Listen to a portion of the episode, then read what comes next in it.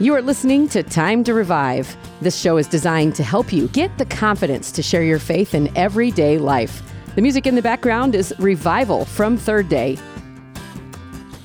I am so glad that we are here together. I'm Angie. In the studio with me is Mr. Mark Bird with Revive Ohio. Good day, Angie. This is kind of an exciting series. I am really enjoying digging into discipleship.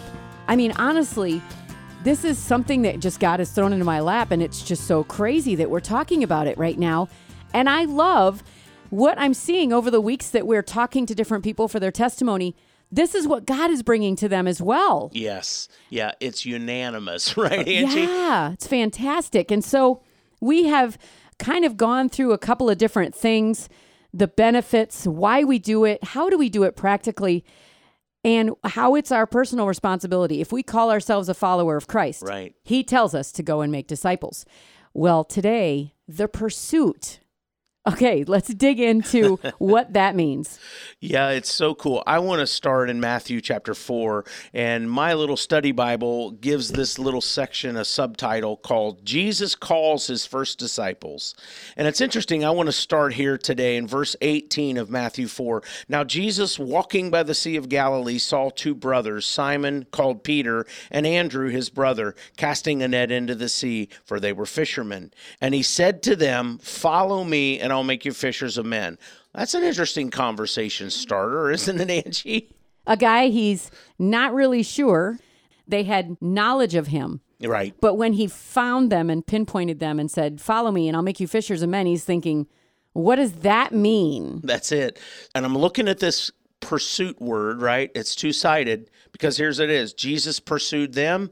And here's what it says in verse 19. And he said to me, Follow me, and I'll make you fishers of men. And verse 20, then they immediately left their nets and followed him. There's pursuit the other angle. Hmm. Both ways, right? Yes. Jesus, the discipler, pursued them, and Jesus made the disciples and they pursued him. So that's just setting the stage for this.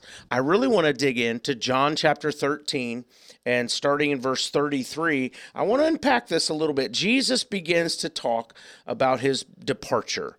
He's beginning to talk to his disciples about him going away. And he starts by saying this in verse 33 of John 13 Little children, I shall be with you a little while longer. You will seek me, as I said to the Jews, Where I am going, you cannot come. So now I say to you, a new commandment I give to you, that you love one another as I have loved you, and that you also love one another. By this all will know that you are my disciples if you have love one for another. Simon Peter said to him, Lord, where are you going? And Jesus answered him, Where I am going, you cannot follow me now, but you shall follow me afterward. Peter said to him, Lord, why can I not follow you now? I will lay my life down for your sake. And Jesus answered him, Will you lay your life down for my sake? But most assuredly, I say to you, the rooster shall not crow till you have denied me three times. Of course, we know this passage to talk about when Jesus predicts Peter will deny him publicly. But do you realize that what's happening here? Jesus was trying to prepare his disciples for a time when he will be away from them. And he's saying, There will come a time afterward that you will follow me, and that you are being called now to love one another. And hmm. so he's preparing them to learn how to what? Disciple others. Hmm. You see what I'm saying? We're, we get hung up in that little piece. Well, this is where, and it's beautifully powerful, where Jesus is saying, you know what, Peter, you're going to deny me, actually. You're telling me right now that you want to follow me and you want to go wherever I go. But listen, there's going to come a time where you're actually going to deny me. But what Jesus is trying to do to his disciples is to remind them there's going to come a time where I'm going to have to be away from you.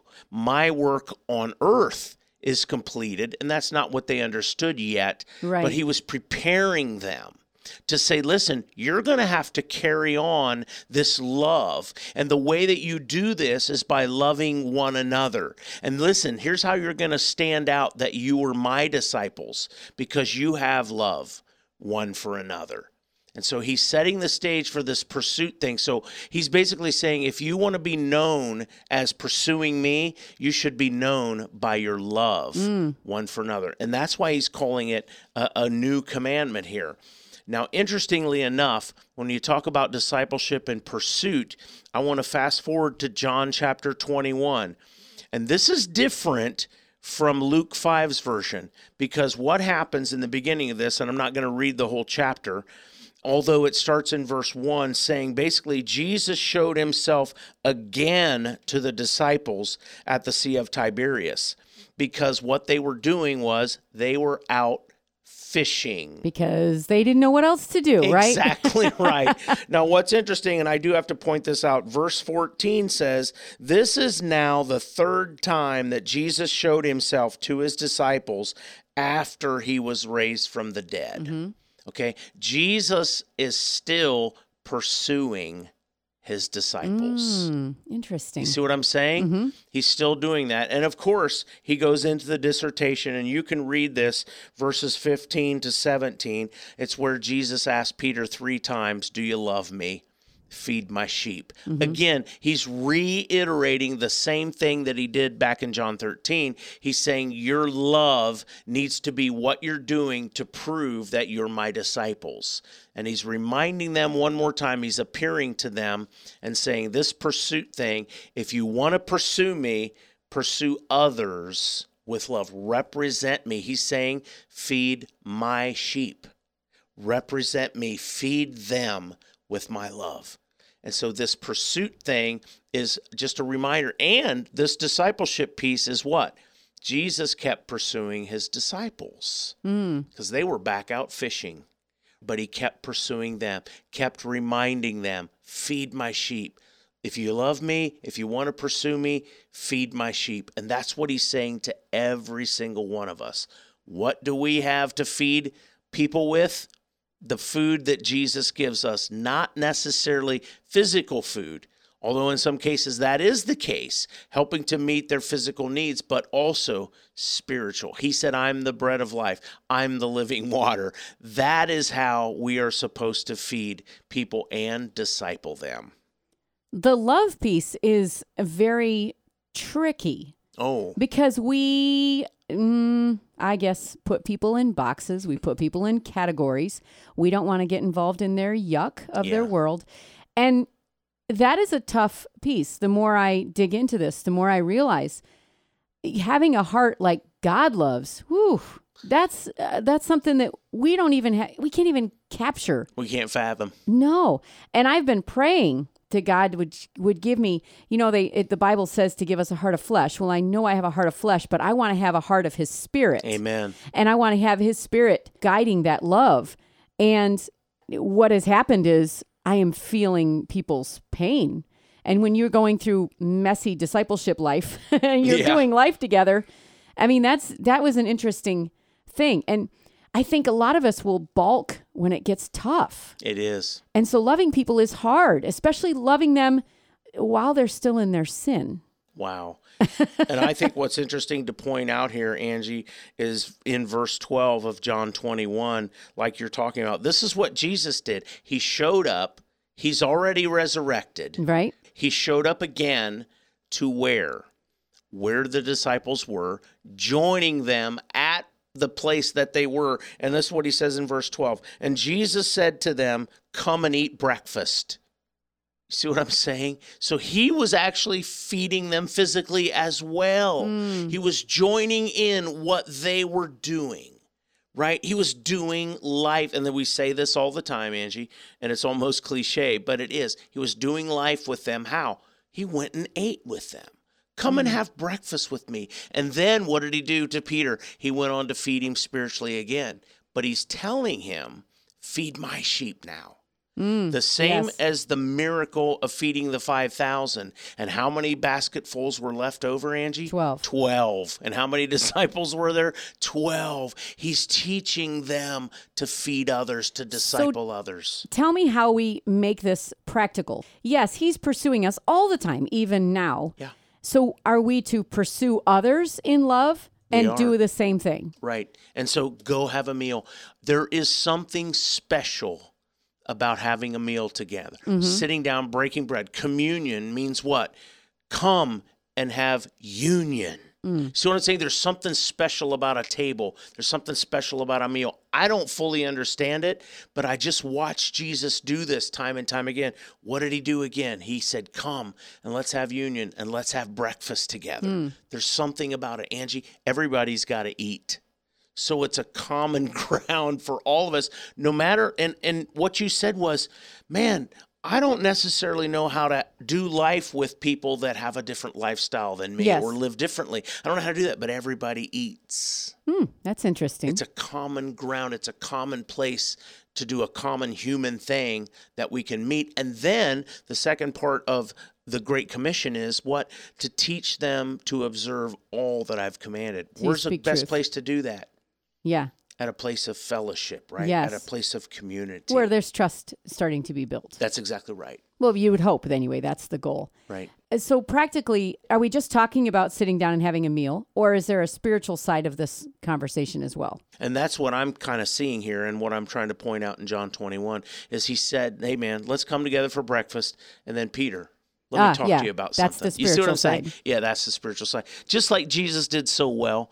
Woman at the well, think of all the examples. He began having a natural conversation at what? At a place where everybody in the village came for water.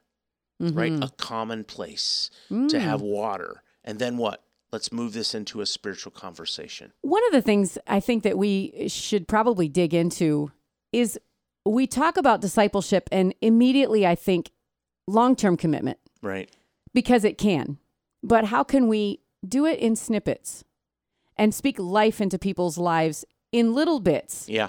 in kind of a mini discipleship, I guess you might say? Right. So having a meal and just relationship building, Right. that is actually a form of discipleship. Truly is, Angie. So let me ask you this: How many relationships do you have with people? Because you know a lot of people, Angie. Yeah, I would say Right. too many. And how many of them do? Eh, are there gaps between when you actually see them right, again? right. And how many of you have heard this statement that says, "Man, I- I haven't seen you in so long, but man, it seems like we were never apart." Yeah, right? Because you pick up where you left off. right. And I think that's the communion piece. That's the spiritual piece is you're connecting spiritually. And that's why you feel like you can pick right back up because your connection is spiritual, even hmm. though you might be physically sitting down together to enjoy a meal per se. Well, that really makes my brain kind of swim. So I'm trying to figure out how to put this into my practical life, and I, I'll I'll definitely be working on that. Let's talk about our testimony. Yeah. So our testimony today is so exciting to me. Exactly what's happening today with my brother Jeff Stillings, a dear friend of mine, brother in the Lord, you know, true disciple of Jesus Christ. Uh, Jeff, welcome to the program. Well, thanks for having me on, Mark. I know that we talk a lot about discipleship and just all the different things that have gone on in my life. And uh, just to give you guys a little bit of quick background, you know, I struggled with drug abuse and alcohol abuse, and mainly alcohol abuse for, oh, probably the better part of 30 years. And I knew it wasn't the right way to live, and I knew there was something better out there. And so I reached out to the Lord. I guess you could say I cried out to the Lord and the Lord answered my prayers for that and and he touched my life and he took all that stuff away from me. And so as the Bible says to to whom much is given much is required. Mm, And so since since that point going forward, I've just felt like I've been called to to do a recovery Bible study. Um, the Lord made a clear message to me when He took that all away. He says you need to get involved in the AA community. You need to stay sober. And I didn't really know what it meant at the time, but I do now. And He said you need to feed my sheep. wow. And so I'd had a passion, I guess is the word, for a recovery study. And I use the Life Recovery Bible because it has the 12 steps of AA, it has the 12 steps of life recovery, which is typically NA. And I started out really small, just out of some folks that piqued an interest. And then my one dear friend, Bill Arnold, him and I actually started the study in our garage, and one thing moved to another. And and now we do it down at the West Liberty First Church of God, and we average Mark probably anywhere between 30 35 people every monday night. And it's just a good thing. And and you talk about building disciples. That's what the bible tells us to do. In matthew 28 actually in matthew 28 19 it says therefore go and make disciples of all nations baptizing them in the father in the in the name of the father the son and the holy spirit so what that means to me is is that it is my duty as a follower of Christ who has been touched to go and make disciples and to go deal with other alcoholics, to go deal with other drug addicts, to go deal with people who have been caught up in addictions. And I can tell them, hey, brother, I've been down that hole before and I can show you the way out. Mm. And and the study we do is it's a faith-based study and it's all based off the scripture. I mean, yes, of course we we work the 12 steps with that, but it's all scripture based and it's all about how we can overcome anything through the power of the Holy Spirit, through Jesus Christ. The Bible says, Greater is He that lives in me than He who is in the world. And a lot of people going through addictions, they don't know that. And mm. so we have to take baby steps and take them through that. And um, and it's just a powerful thing, man. And and and the nice thing about our meeting on Monday is that we have people in there who've been through meth addiction, they've been through cocaine addiction, they've been through heroin addiction, they've been through pill addiction, alcohol addiction. We have people, men and women both, and we have people in there anywhere from a couple days sober to 35 years plus sober men and women. And it's just a it's a powerful powerful place of unity when you can pull all those people together because there's not anybody that can walk through that door that I can't say hey welcome brother I got somebody that's been delivered from what you're going through mm. and so you know we were we were joking off the air a little bit about um, I don't have any formal technical training. I don't. I've never gone to any quote unquote minister training or anything like that. And I'm pretty sure that the original disciples didn't have to do that either. And so I figure I'm a street preacher who's been ordained by the Holy Spirit. I know what the good Lord's done for me, and that's all the minister school that I need. So when you've already walked in those shoes, it's a powerful place to be able to say, Hey, brother, I've been there. I understand. Hey, I know what you're going through this is what helped me. Let me introduce you the king. He's the chain breaker. He is the way maker. And and I can show you a piece of life that you've never thought possible before. And so that's what that's that's what the Lord's done for me. And we just try and uh, we just try and carry that message to anybody else that wants to come through. And so it's just a powerful place, you know. Yes. And Jeff, so I'm thinking about this as I'm listening to you pour out your heart about that. I'm thinking about discipleship is something that you have to pursue. And when you're pursuing something, like not that I have obtained, right? Paul writes, not that I've obtained anything, but I press on to the mark of the high calling Absolutely. is how he articulates that. Right. What I think is interesting as I listen to you share about that, Jeff, is you are pursuing you're pursuing Christ.